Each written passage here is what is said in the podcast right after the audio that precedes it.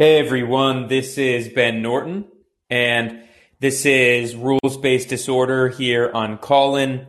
There was a little confusion about the time of the stream, so I'm, I'm still waiting on people to join. I accidentally had put the wrong date, but I'll be talking today for about 40 minutes to an hour, depending on questions. So please feel free to go ahead and join the queue and ask questions. So this is open for a chat as always and we can talk about what's in the, the headlines this week.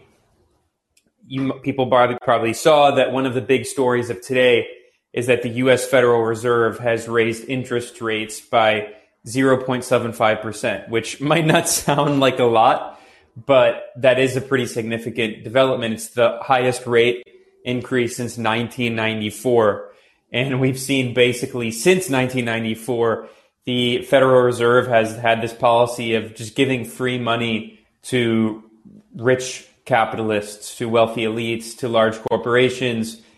Economist Michael Hudson has talked about how this has helped to create the illusion of economic growth, even though the vast majority of that growth has been in the FIRE sector, F-I-R-E, which is finance, insurance, real estate, and it's not productive economics. It's all financial speculation, and a lot of it is just corporations buying back their own stock. And one of the ways that that has been facilitated, this bubble of financial speculation that is presented as economic growth, is by having close to zero interest rates. And not only that, but quantitative easing by their Federal Reserve, even we saw at the beginning of the pandemic that the Federal Reserve was actually going even further and was bailing out all of these companies giving loans, which is the Fed is absolutely not supposed to do. So this is a decision that the Biden administration claims is going to combat inflation and inflation is at the worst rate since 1994. But a lot of that inflation, as economist Michael Hudson has pointed out, is not because necessarily of the quantitative easing policies that the Federal Reserve has has followed because those aren't new obviously. Those policies go back to really the 2008 financial crash and we haven't seen the same rates of inflation. One of the points that he has emphasized is how inflation is so directly linked to one the sanctions that have been imposed around the world but especially on Russia.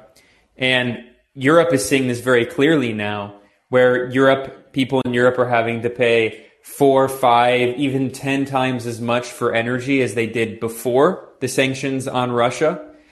And the US is, of course, affected by that because the US also has a complete boycott of Russian energy. And ironically, Russia had been a significant exporter of oil to the United States. So one of the main reasons for the inflation is because of the sanctions on Russia and sanctions on other countries. Two, another significant factor are these monopolies that dominate industries, especially in the United States, but also in Western Europe, that can use crises like the pandemic, like the war in Ukraine, to arbitrarily gouge prices. It's not because there's a lack of goods it's because there's a moment of political crisis and they can take advantage of it and just keep gouging up prices. And because these are tightly controlled industries that are monopolized by a few corporations, it's very easy for them to do that. I mean, Amazon is a really good example of that. And that's also just the, the entire economic model that we've seen develop in the past several decades of these corporations where they enter a market, they enter an industry, and they work at they operate at very low cost, barely making any profit. This is how Amazon worked for many years. And then they destroy all competition in that industry. And then because there's no competition, they just push up prices as far as they want. Amazon is a great example of that. Amazon is now responsible in the United States for over th- over three fourths, over 75% of internet purchases. So it's destroyed a huge industry destroyed most of its competition and can now just gouge up prices as far as it wants because it basically has a monopoly. And there are so many other examples of that. I mean, I think there also needs to be more discussion of the fact that the utility companies in the US are all privatized. And pretty much all of the US, it's the worst of both worlds. You know, because you constantly hear these free market capitalists talk about how in, you know, competition is important to combat monopolies. That's not necessarily wrong. But what's funny is they use that, that argument to criticize state owned monopolies when there's state owned companies. But the US has the worst of both worlds and part increasingly in Western Europe, it has the worst of both worlds. A monopoly and it's a privatized monopoly. If you're going to have a monopoly, a monopoly, at least make it state owned. So the energy can be, at least have some democratic accountability and run by the government. But no, in the US, in many places, people have a choice between one or two utilities companies that are private, that are for profit companies. And of course, they have a vested interest in pushing up rates as far as they want as well and can use all of these excuses. So, you know, I wrote an article at multipolarista.com about these comments that were made by Jerome Powell, who is the head of the Fed, the US Federal Reserve. And he gave this speech to investors and the transcript of it was published at the Wall Street Journal. And he talked about how you know, with the, the large inflation crisis that the U.S. is dealing with, he said that one of the main ways to get around that inflation is dropping wages for workers.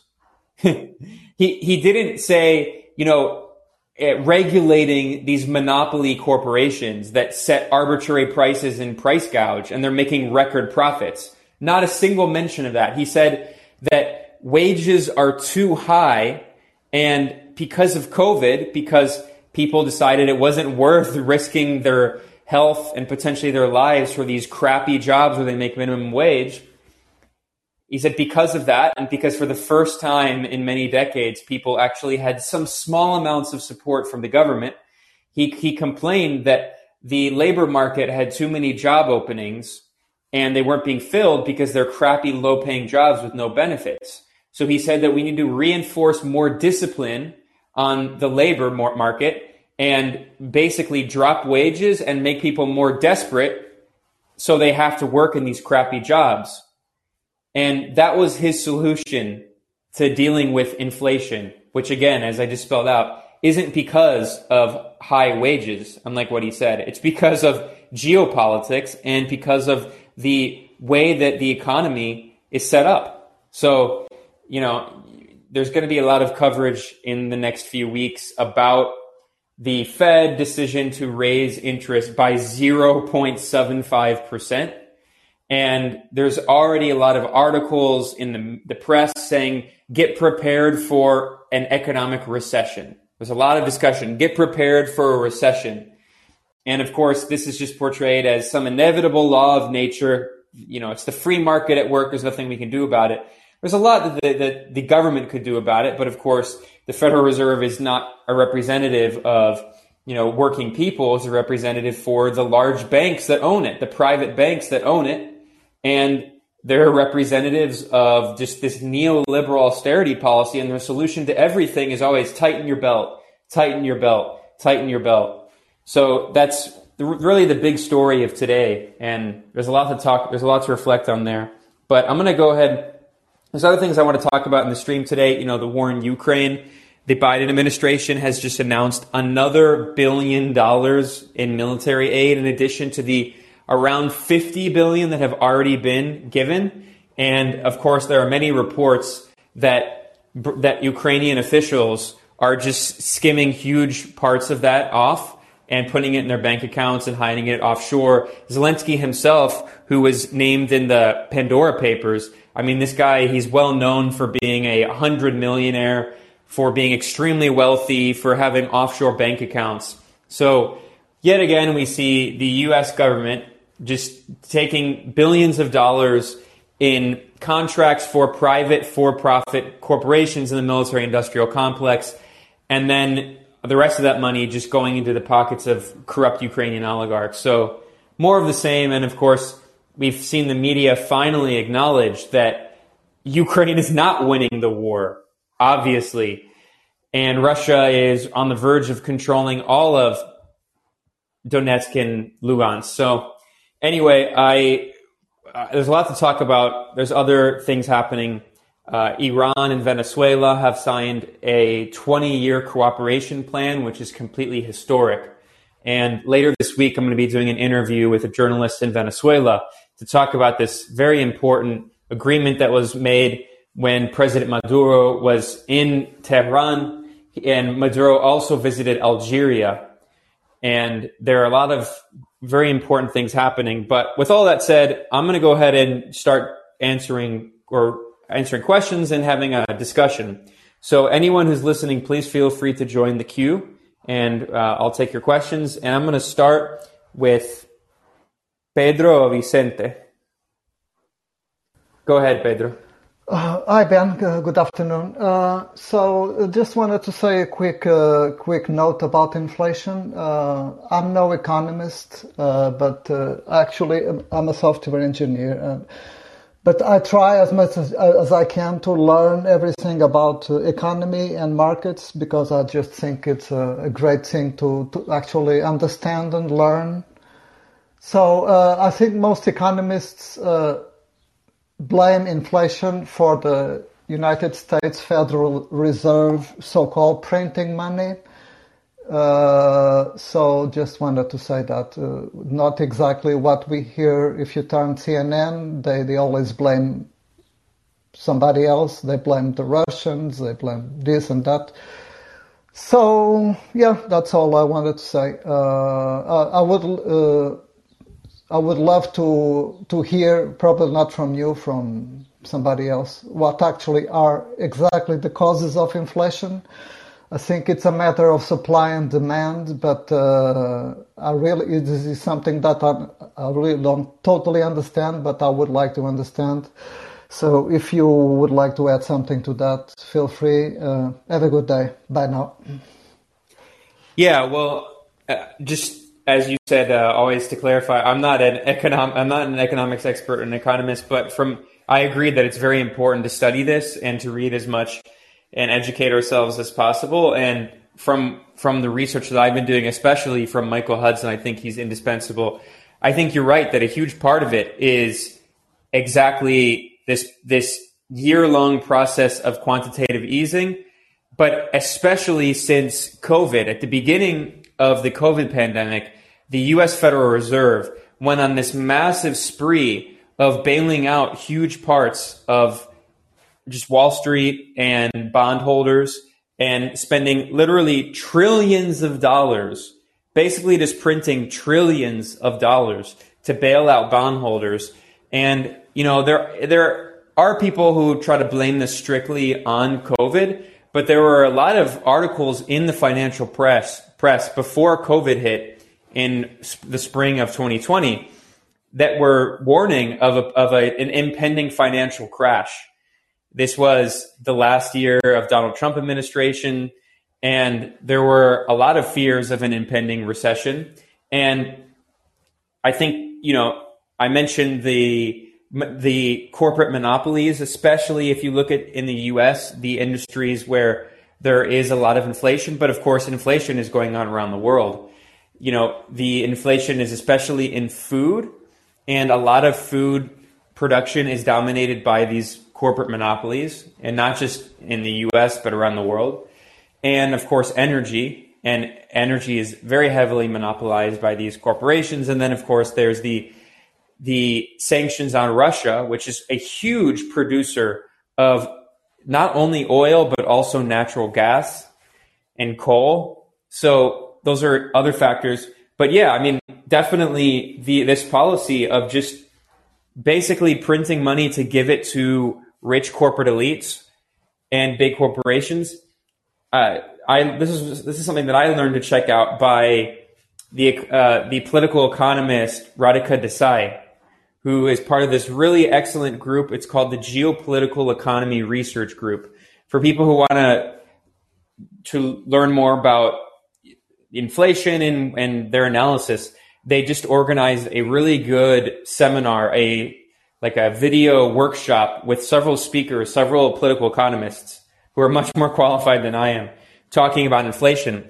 And Radhika Desai mentioned in that that video, her analysis, she mentioned that everyone should go look up the U.S. Federal Reserve balance sheet and if you see the total assets of the US Federal Reserve, you can see that it has skyrocketed since the end of 2019 and the beginning of 2020. So I want to stress again that COVID really hit the US around March, February, March 2020. But if you look at the Fed, the balance sheet, a lot of this, these policies actually began before COVID hit. And if you go back to September 2007, I mean, this is all you have to do is just Google or just look up in a search engine US Federal Reserve balance sheet. And it shows the total assets that it has in millions. And back in 2008, the total assets were, one second. The total assets were 880 billion. And then 2009, September 2009, a year later, 2.1 trillion. So that was, of course, during the financial crash.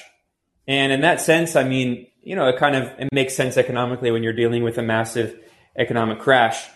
But since then, this is the period in which the Fed dropped interest rates basically to zero and then had this policy of quantitative easing, just giving basically free money to bondholders, large corporations, and banks, allowing all these corporations just to just to buy back their own stock because there's basically there's no cost to buying back their own stock because interest rates are basically zero and they get all this free money. So they just use that to buy back their own stock, which raises the price of their stock. It's all this big financial bubble. It's not, nothing's being produced. And then if you go and fast forward to 2015, suddenly the Fed has $4.5 trillion in assets. And then if you go to June, here it is, June and July 2019, it had slightly under 4 trillion. And then in the next year, it skyrocketed to 7 trillion. And then now it's at 9 trillion. I mean, it's incredible. Again, people should just look up this graph. We're talking about just massive printing of money. And there's another point to make here because sometimes you'll hear libertarians make this point, and it's again, it's not wrong about the Fed printing all this money, but they act as though the Fed is printing all this money to fund social programs. They say the Biden administration is spending all this money on these social programs. What are they talking about? There's no social programs. In fact, the Biden administration has been cutting social programs, continuing these policies of austerity, and the Biden administration couldn't even pass its own legislation, like the Build Back Better bill that it, you know, claimed it was going to do, because of you know these two votes in the Demo- in the Democratic senators, Kyrsten Sinema in Arizona. I mean, they and and um, in West Virginia as well. I mean, it's incredible because there's this idea that like the Biden administration is a socialist or a Keynesian or something. No, the reason the Federal Reserve is printing all this money is to bail out all of these bondholders that were on the verge of of facing, you know, collapse in at the beginning of the pandemic, which you know, when the pandemic hit, it just, there were all of these companies that were just sitting on a house of cards that were actually doing nothing productive. It's just all a big bubble of financial speculation. And the, the pandemic, which grinded the economy to a halt, threatened to burst that bubble. So instead of allowing that bubble to burst, the Fed, starting with Trump and continuing with Biden, because the head of the Fed, Jerome Powell, was appointed by Donald Trump, and he's he was just reappointed for another term by Biden. This is completely bipartisan. That policy has continued, and it's all about preventing the 0.01% capitalist elites, oligarchs, who own a huge percentage of the economy from losing any of their investments. I mean, it really is incredible. So yeah, um, I'm going to go now to North Squatch. Go ahead. Hey, man. Uh, I'm interested to know um, how much uh, quantitative. Is, is it called quantitative easing when they just print money? Is that the term for it? Well, no, technically, no. They're a little different. I mean, quantitative easing is a kind of new uh, strategy that the that the Federal Reserve has been doing. They, basically, the U.S. version of the central bank. But I mean, they've also they can just that's one of the ways that they do it. But they also just do it on. I mean, and we say printing money, but they also just do it on the computer. Like it's all zeros in the computer. It's not even physical money. Most, a lot of this, these assets. I mean, I was just saying the Federal Reserve now on, on the official books has nine trillion in assets, but most of that is not physical. Yeah. Uh, anyways, I, I, was just one. I would be interested to know how much of that idea is actually the cause of inflation. Um, I would use an example like South Korea, where if you compare South Korea's money printing to the rest of the major nations like UK, Canada, and USA, um, South Korea barely increased its money printing at all, and um, its inflation is almost just as high as the rest of the country. It's like five, almost six percent. And uh, I'm I'm wondering just how much it is. Uh, kind of a half-brained theory here of um, just the momentum or the domino effect of energy increasing their prices, increasing their profit margins. Because if you look at the cost of oil per barrel right now, it's around like 120 hovering around there, which is the same cost it was between 2011 and 2014. Like it's the same same cost um, per barrel, but gas prices were nowhere near what they cost now. Exactly. Um, so I'm just wondering, like, you increase the cost of fuel, and it has so many knock-on effects everywhere um, that it just seems to me that like how much of this inflation is pure like profit gouging from the the foundations of our energy and it's just it's not only being knocked on to all of the other parts of our economy but also we we've seen so many stories of um, how many companies that are just taking advantage of the, the narrative of inflation. And it's just kind of this like snowball effect, this self fulfilling prophecy of like, okay, well, energy companies are going to gouge us and therefore everything goes up. And then all the other companies, they have cover. And so they'll raise their prices even more. And it's just this, this terrible cycle. Um, I'm sure, I'm sure money printing has a huge part of it, but it seems like how much of this is just, um, contrived you know? Yeah, that's, I mean, I think that's exactly right. I mean, so basically, since the 2008 crash, the response of the Fed has been basically to say, we're just going to buy securities, including mortgage backed securities, and basically just create the illusion of economic activity and economic growth because the Fed is the one buying these securities, which increases the amount of money and gives the illusion that the economy is growing. And that's exactly, especially since right before, again, it should, be, it should also be stressed that this is before COVID hit.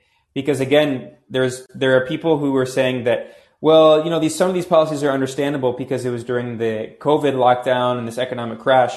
But a lot of this started in late 2019.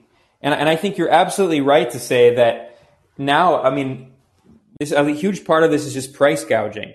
Because the thing is, like I was saying earlier, this policy, quantitative easing for the, the US Fed is not a new policy. It's been doing this a lot since 2008, where the Fed was just buying a bunch of securities and the Fed was also buying treasuries, treasury bonds. And, and like, we're talking like a trillion dollars a year of just buying treasuries and, and securities. So this policy isn't necessarily new but I want to get up. There was this really good article on Wall Street on Parade, which is one of the best, like alternative uh, analysis websites, and they did a piece on the Fed trillion dollar bailout that got so little attention in the mainstream press.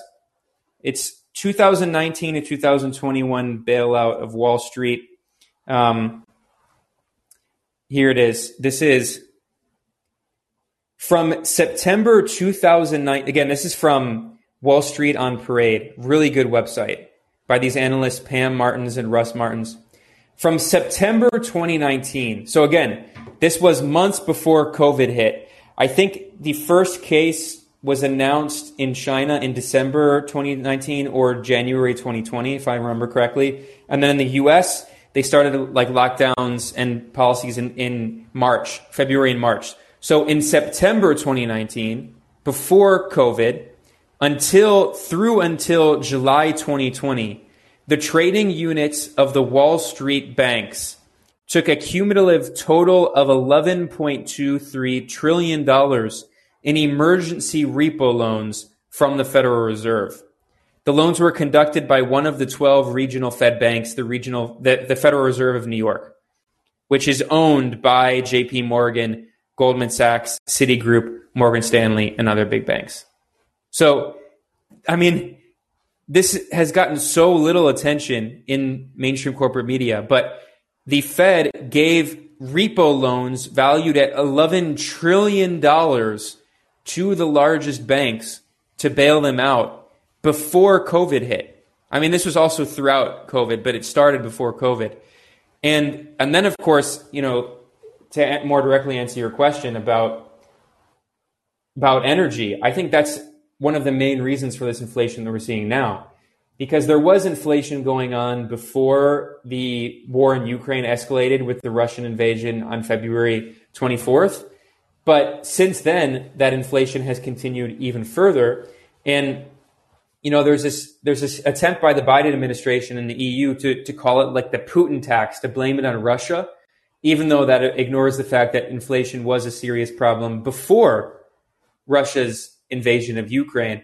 But since then, if you look even further, the energy prices have skyrocketed. Another reason for this is that even before Russia invaded Ukraine, the European Union was pressuring its members to cancel their long-term contracts or not renew their long-term energy contracts with Russia. And what they were doing is they were instead just simply buying energy on the spot market, which is an insane policy. Most countries, if they are not energy independent and they have to import energy, they usually sign long term contracts with countries that will provide them energy at a set rate over, you know, five, ten years. And that set rate is usually below the market value. But what the EU was doing was pressuring countries in Europe before Russia invaded Ukraine. This was in like late 2019 to buy, excuse me, this was in um, not 20, late 2019. This is late 2021. This is last winter. The, the, the European Central Bank and the European Commission were pressuring countries to end their long-term contracts with Russia. And instead, many of these countries were buying energy on the repo market at prices that were like five to 10 times more, which meant that energy prices increased drastically and bills increased drastically. And as you said, one of the most one of the most significant factors in the increase of inflation is the increase of energy costs because people you need energy to transport goods. You need energy to run restaurants and run companies and fa- and factories.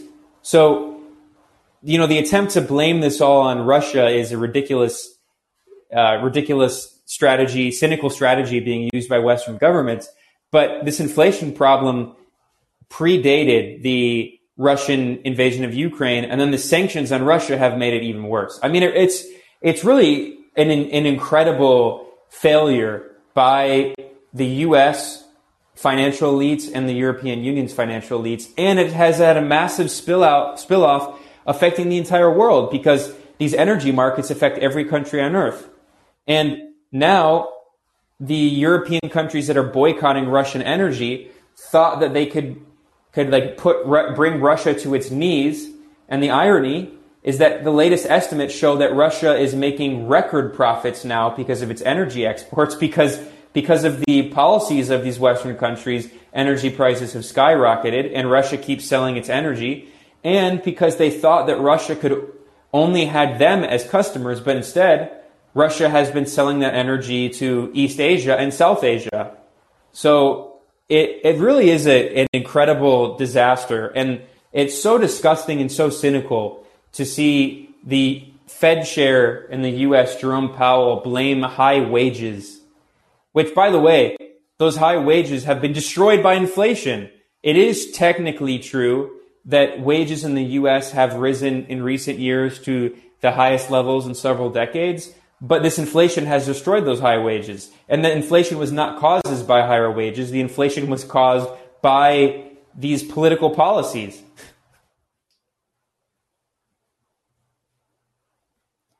Um, so, any I, Pedro, I don't know if you had anything else. I'll make you a, a caller again, and then I'll invite anyone else who wants to join the queue to go ahead and to join in. Uh, yes, I just wanted to say that I totally agree with you. That is actually totally understandable. So that, that's all. Oh, there was another thing. Uh, I just happened to to notice uh, since you mentioned Russia.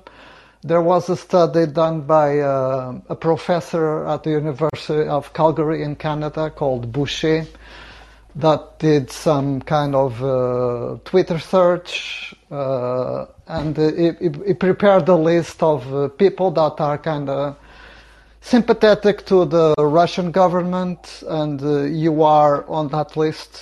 So I'll, I'll, I'll put I'll tweet it out on, on uh, in response to your uh, tweet or something like that, so that you can see. It, it compiled yeah, list. You, you, know, you know that? You seen that? Okay. Yeah. Okay. It's it's an insane study. Now this this study by these Canadian researchers, they try to link a bunch of random people on Twitter and random journalists to Russia, but there's actually sorry, I'm I'm just there's some background noise, but there's actually no evidence whatsoever linking linking us to Russia. It is really incredible. It's completely defamatory, and I mean they just have a bunch of people they claim are like Russia influenced without any evidence of being Russia influenced. And then they have like a bunch of far right people in Canadian politics, like Maxime Bernier.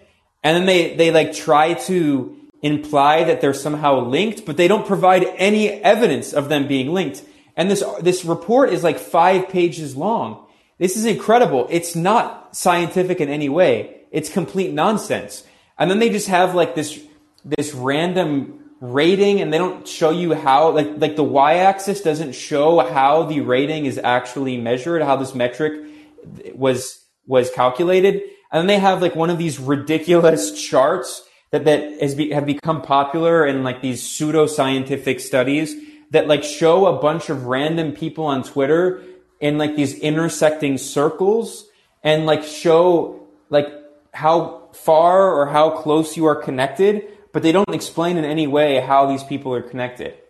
I mean, it truly is just ridiculous McCarthyite nonsense.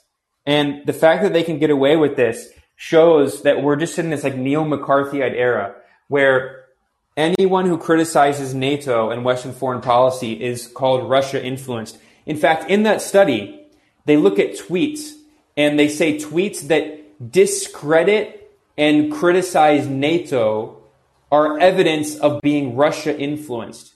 Think about how insane that is.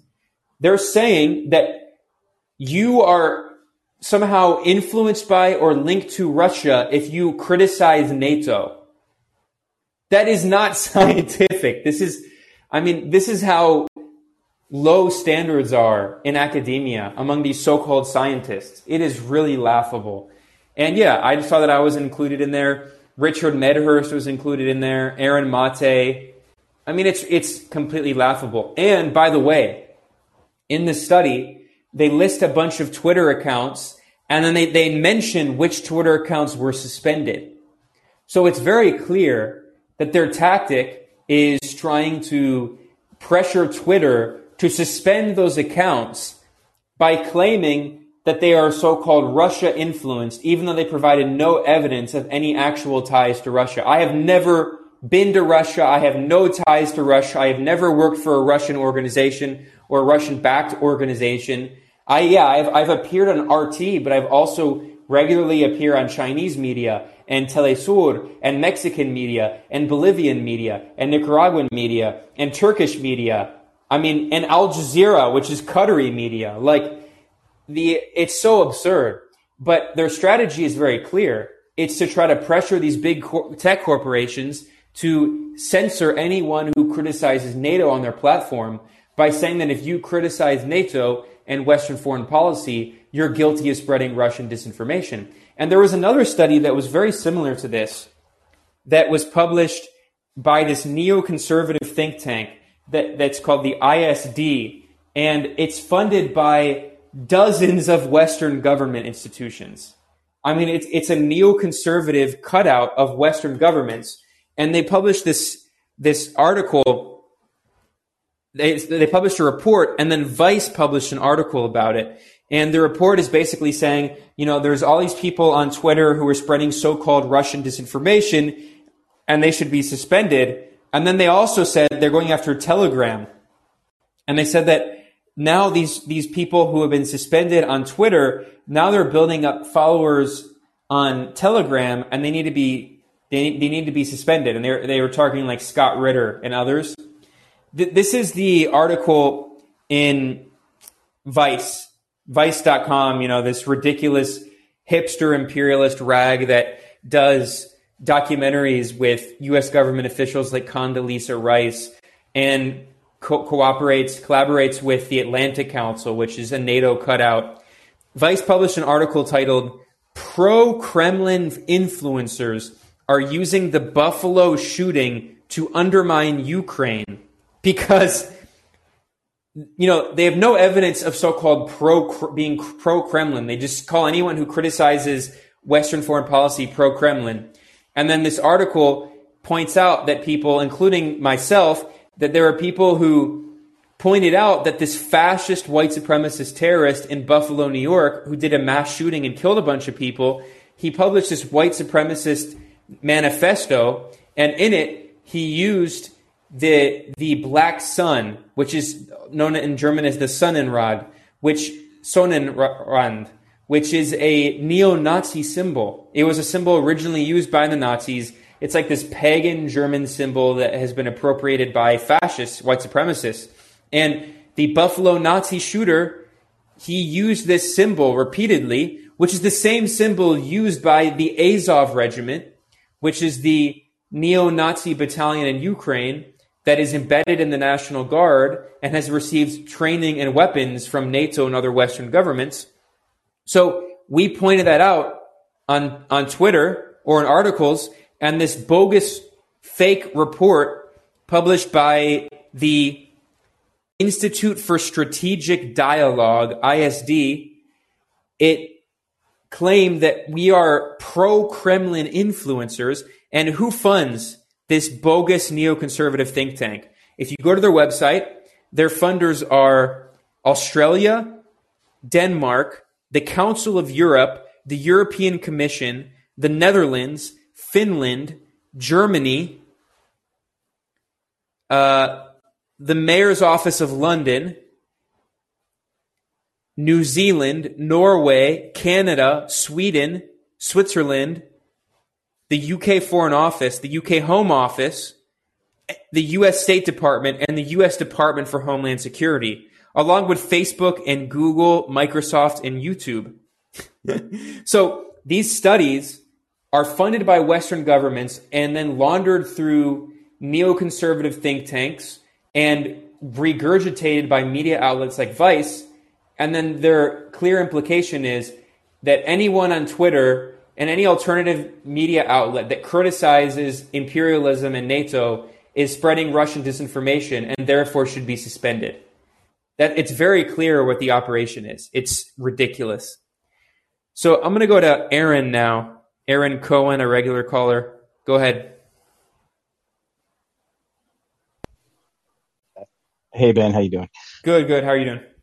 Yeah, uh, I'm doing great. So uh, I'm curious because um, this is obviously, I mean, I'm not an Alex Jones guy or anything, but at all. But um, you know, the phrase "info wars" is is actually a very apt phrase, and it just seems like this is the this is the one of the major conflicts we're facing in in, in the the, the months and years ahead. So I'm I'm just and because they're just going to keep going after your ability to get your message out, and they're also going to go. You know, they may go after you legally at some point. Not you specifically, but you know this alternative media. Well, uh, they already have. I faced two frivolous lawsuits in. right, I remember. Years. I remember one that you had talked about. Right, and then they're also going after your um, sources of income. I mean, that's what that's what the plan is.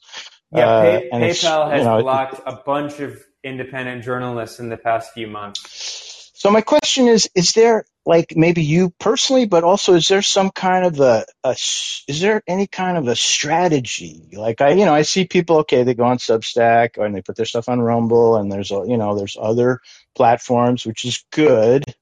But do you think there will ever be some kind of a coming together of, of, uh, alternative media, like, like platforms that really have been built to protect our, protect you and your colleagues, whether you agree with them or not, but just people who, who are not uh, uh, servants of the uh, of the mainstream media, the deep state, whatever the hell it is. Uh, like what what's what what what what what's the what's is there a plan for the future? I mean, is something like that going to come together? Do you have you know do you have some thoughts on that yourself? Yeah, I mean, I thought about this a lot.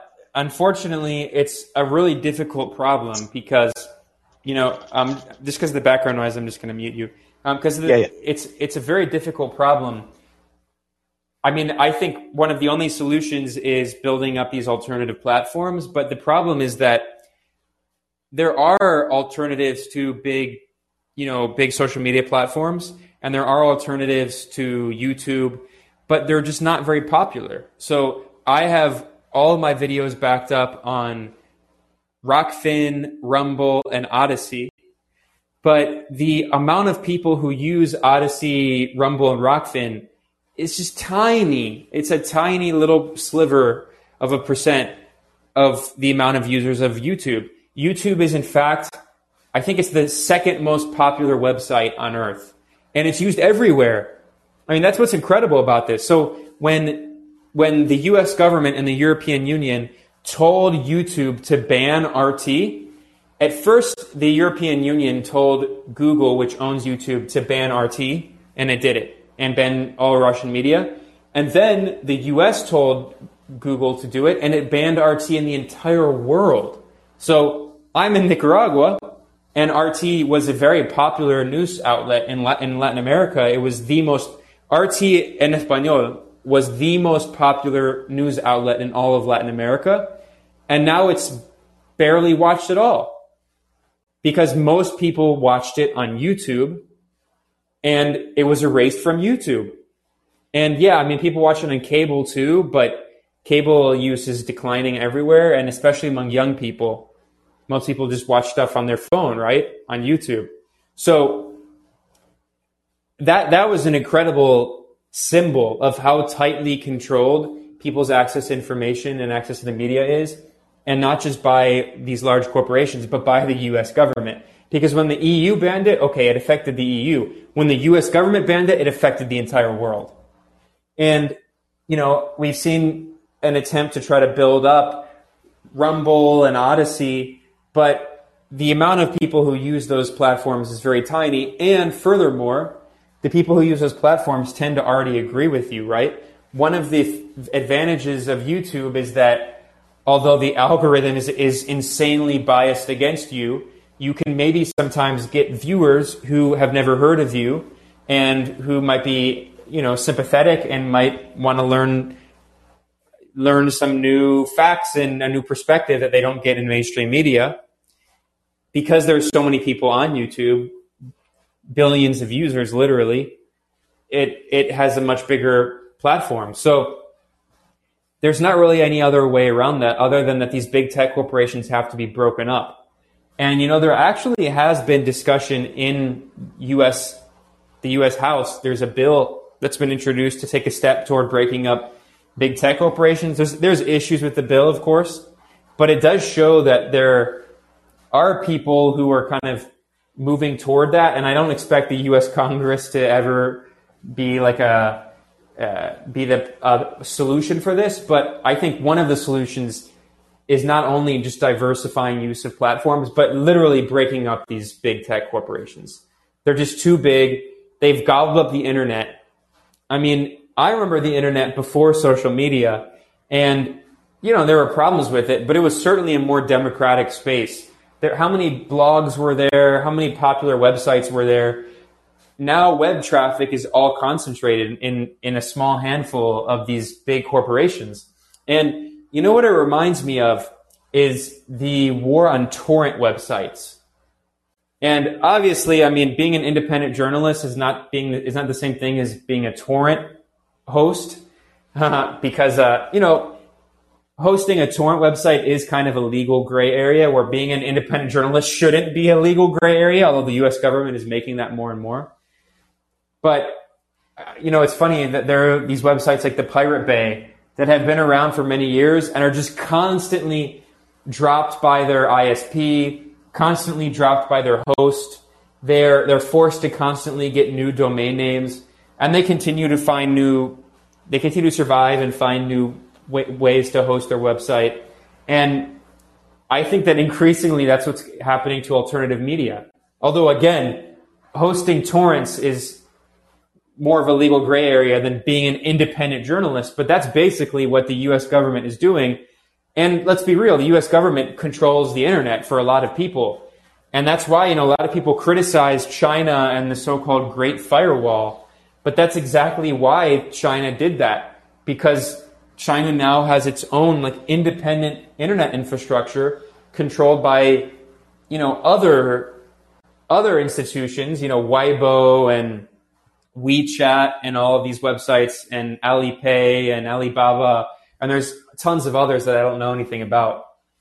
But it's because all of these big tech corporations in, in Silicon Valley are accountable to Washington. So, I mean, honestly, I think it's, it's once again, it's a political and economic problem because it's become really easy to censor journalists and media outlets because these big corporations dominate such a huge part of the internet. And I really think that if they could be broken up, I mean, if Facebook could just be dissolved, that would be great. and if these, if at the least these companies can be broken up and there can be other platforms that can actually compete without being destroyed by Facebook.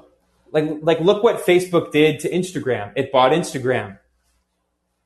And then look what Instagram did to what was that? Um, Snapchat.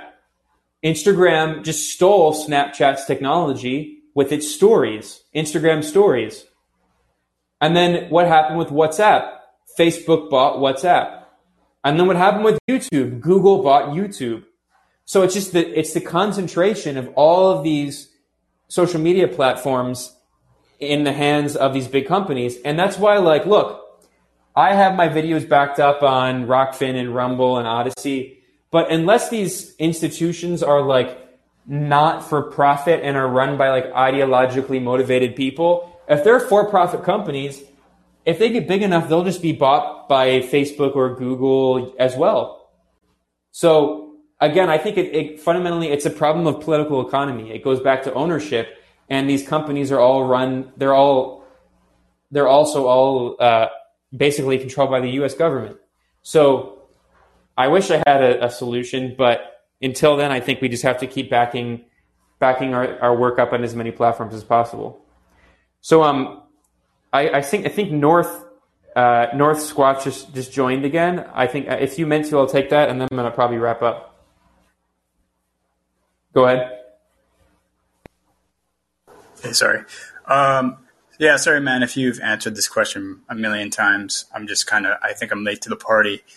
Uh, where I've listened to like people like Aaron Mate and, uh, and like Jimmy Dore and stuff that they like to, uh, their, their viewpoint is that, for lack of a better explanation, that like NATO is at fault for the war in Ukraine, which doesn't make any sense to me uh, from just a standpoint of being like, um, wouldn't wouldn't Ukraine have the right to join NATO? Like, I don't understand how anybody makes that.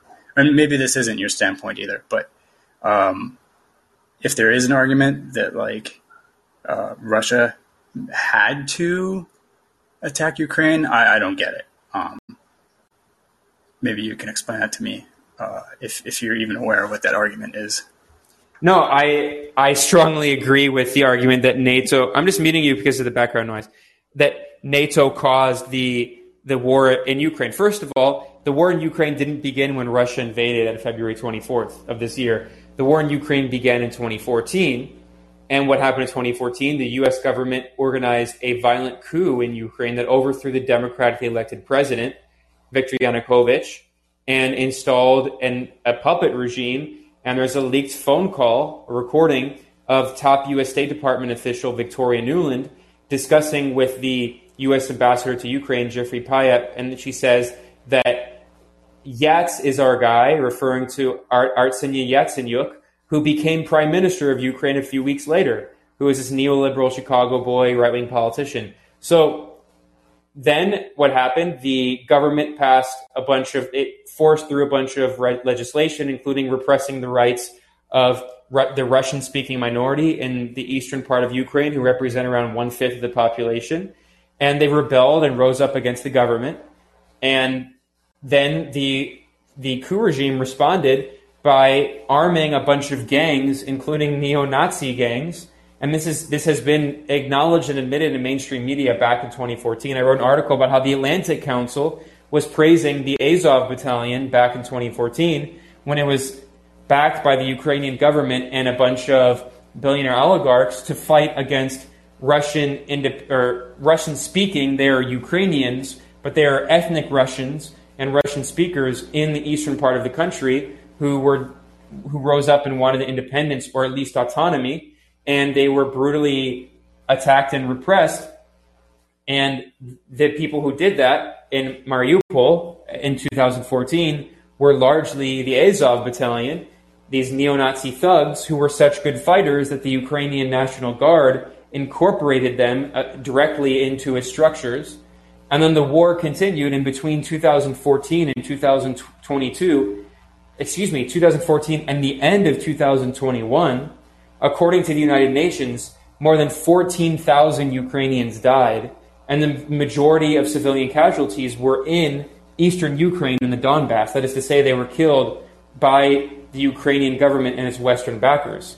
So, yeah, I mean, it is true that the Russian speaking Ukrainians in the East, they were getting support from Russia, but the, the Ukrainian coup regime that was installed by the US through a classic CIA textbook style coup in 2014, the Ukrainian military and Ukrainian government were also getting billions of dollars from the US government and other Western governments. This was all before Russia invaded. And then furthermore, I mean, there's a few other major factors. One, that back in 1990, the former Soviet Union was repeatedly reassured by the US government, by the British government, by France, and by West Germany that with the reunification of Germany, that NATO would not span, expand one inch east. We have a lot of we have a lot of documentary evidence from Western government documents proving that this promise was repeatedly made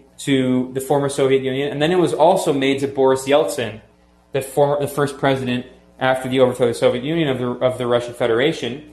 And they not only broke that promise, they broke it 14 times, expanding 14, adding 14 new countries, all east of Germany, including Poland, including two former members of the Soviet Union, the Baltic states, including Estonia, that are directly on Russia's border. And furthermore, NATO was constantly doing military exercises with these countries right on Russia's border, including in Estonia as recently as November of 2021. And then Russia asked in writing, it asked for a series of security guarantees from the US, the EU, and NATO. And this was, of course, after Donald Trump, the Trump administration, tore up the INF Treaty, the Intermediate Range Nuclear Forces Treaty.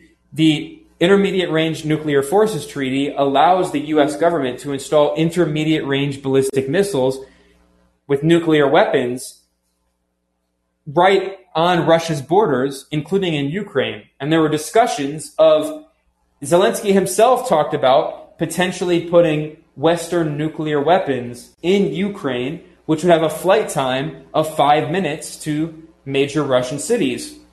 And so then Russia asked for written security guarantees in late 2021 in the winter. And the US and NATO and the EU said, screw you, we're not going to give you anything, not a single guarantee. And then there, and then Zelensky gave public speeches saying that, that Ukraine by force is going to take back Crimea after the 2014 coup in Ukraine, backed by the, the US. Russia, it did militarily intervene, and then there was a democratic referendum held in Crimea, and the vast majority of people in Crimea voted to join the Russian Federation.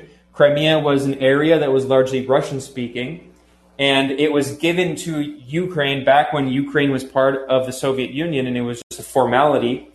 And even Henry Kissinger, the arch war criminal, even he admitted that what Russia did in, in Crimea was not like this crazy policy and that it was completely understandable. And again, there was a democratic referendum.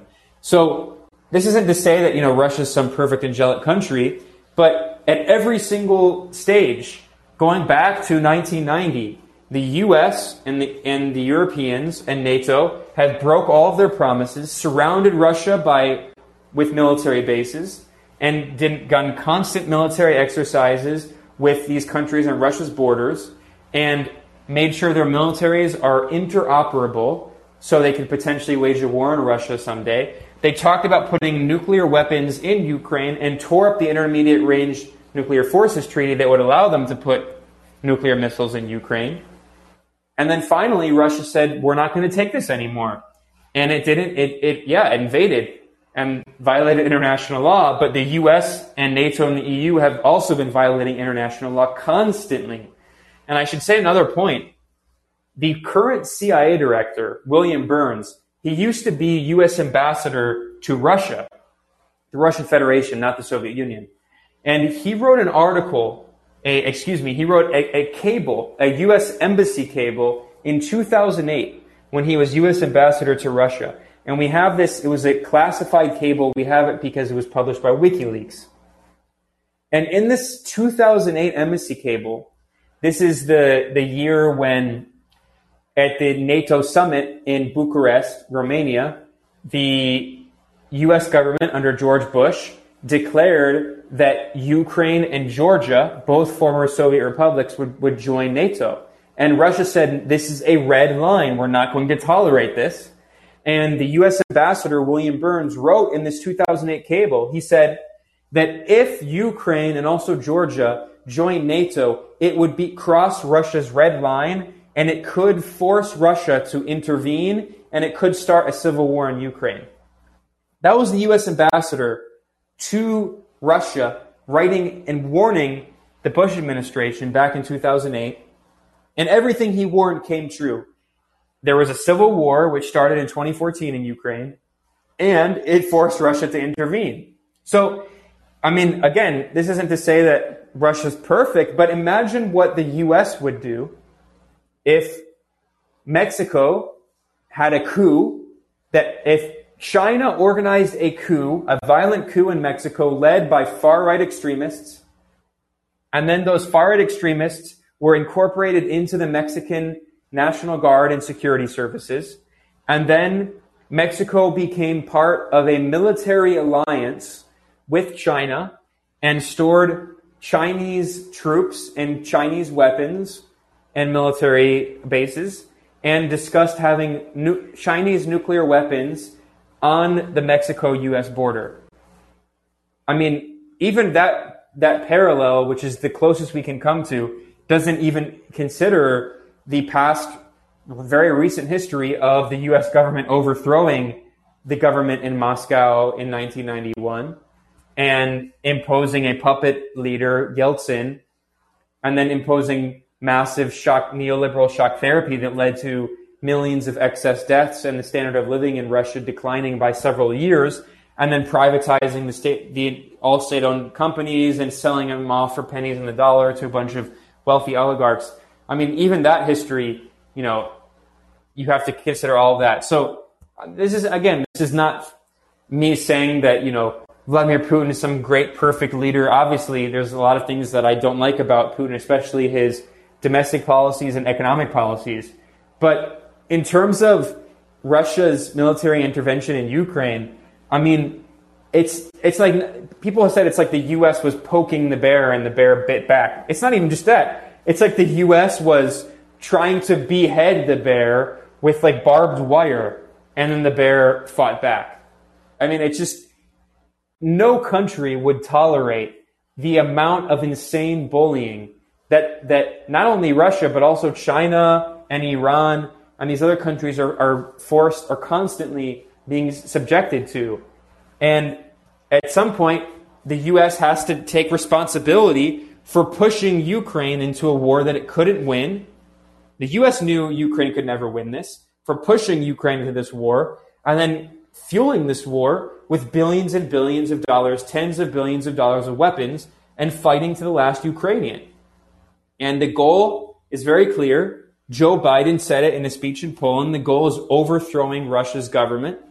And Defense Secretary slash Raytheon lobbyist Lloyd Austin also said that the goal is to weaken Russia. And they're, they're using Ukrainians and bleeding Ukrainians to weaken Russia. And they haven't just been doing this since February. They've been doing this since 2014. And they've been doing it even since before that. Back in 2004, there was a classic textbook color revolution in Ukraine that overthrew once again Viktor Yanukovych that was the first time he was overthrown before the second coup in 2014 and the so-called Orange Revolution. And The Guardian published an article back in 2004. And in the article, The Guardian boasts of how the U.S. government spent millions of dollars meddling in Ukraine's election in 2004, 2003, and 2000, 2003, leading to 2004, and how thanks to this, these millions of dollars spent by U.S. government CIA cutouts like the National Endowment for Democracy and the U.S. Agency for International Development, they succeeded in overthrowing Yanukovych. So at some point, actions have consequences, and the U.S. government never takes any consequences for its actions. So, but that said, I do. It's over. It's been over an hour. I do have to run. I have a. Um, I go do another interview but I want to thank everyone who joined. Unfortunately, I wasn't able to take Andrew's question, but I'm going to do that. Um, I swear, if you join, I will absolutely take it next time. I'm sorry, I just have a hard stop. But um, I want to thank everyone who joined in this. And as always, if you want to listen to an earlier part of it, you can go check out the show on iTunes and Spotify and other platforms. There are links to that on my um, on the on the show here on Callin there's an RSS feed. So I want to thank everyone. Good questions, good discussion, and I'll see you next time. I, I, I, do, I do two of these a week. So I'm so, I apologize to Andrew. I'm sorry I didn't keep track of time well enough. But I will take your question if you want to, if you can join for the other call. And today is Wednesday, so I'm going to do the other one on Friday. So Friday, June 17th, and around the same time, I'll be doing another one of these. So I'll see you all next time. Thanks.